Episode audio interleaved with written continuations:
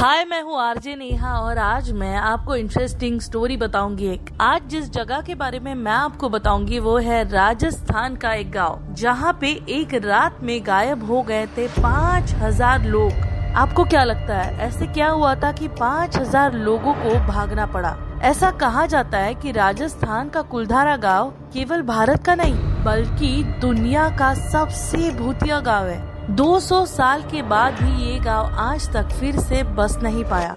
ऐसा क्या हुआ था इस गांव में कि 5000 लोग रातों रात भाग गए? चलो मैं आज आपको बताती हूँ। राजस्थान के जैसलमेर के 14 किलोमीटर दूर मौजूद कुलधरा गांव है, जो पिछले 200 साल से वीरान पड़ा हुआ है और इस जगह को ऐसे मानते हैं कि ये भूतिया जगह है। ऐसा कहा जाता है कि 1300 पालीवाल ब्राह्मण इस गाँव में रहते थे। सरस्वती नदी के किनारे इस गांव को बसाया गया था। जैसे और गांव में चहल पहल होती है, ठीक वैसे ही ये गांव था।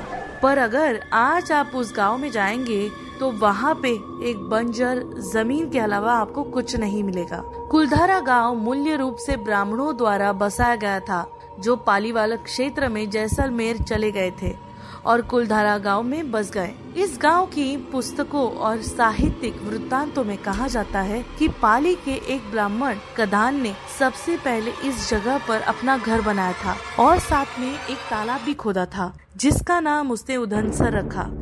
लोकप्रिय मिथक के अनुसार गांव मंत्री सीलम सिंह के अधीन जागीर या राज्य हुआ करता था, जो कर इकट्ठा करके साथ विश्वासघात किया करता था। ग्रामीणों पर लगाए जाने वाले कर की वजह से यहाँ के लोग बेहद परेशान रहते थे। ऐसा कहा जाता था कि सलीम सिंह को ग्राम प्रधान की बेटी पसंद आ गई थी और गांव वालों को इस पर धमकी दे डाली कि अगर उन्होंने इस बात की विरोध करने की कोशिश की या रास्ते में आए तो वो कर वसूल कर लेगा।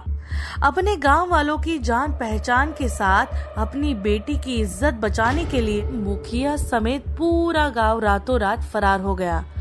गांव वाले गांव को वीरान छोड़कर किसी दूसरी जगह पर चले गए। ऐसा कहा जाता है कि गांव वालों ने जाते समय गांव को एक श्राप दिया था कि यहाँ आने वाले दिनों में कोई रह नहीं पाएगा। कुलधारा गांव अब भारतीय पुरातत्व सर्वेक्षण द्वारा संरक्षित तरीके से रखा जाने वाला एक ऐतिहासिक स्थल है। पर्यटक यहाँ घूम सकते हैं। कुलधारा क्षेत्र एक विशाल क्षेत्र में फैला हुआ है, जिसमें लगभग 85 छोटी बस्तियाँ शामिल है। गांव की सभी झोपड़ियाँ टूट चुकी है और खंडर भी हो चुकी है।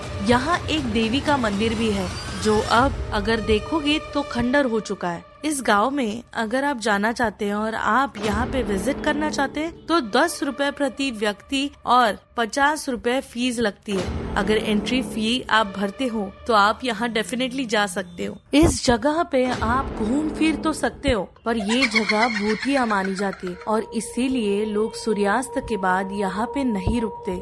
अगली स्टोरी के लिए आपको मुझे फॉलो करना होगा आरजे नेहा 935, ये जो पेज दिख रहा है मेरा, और लाइक करना बिल्कुल ना भूलिए।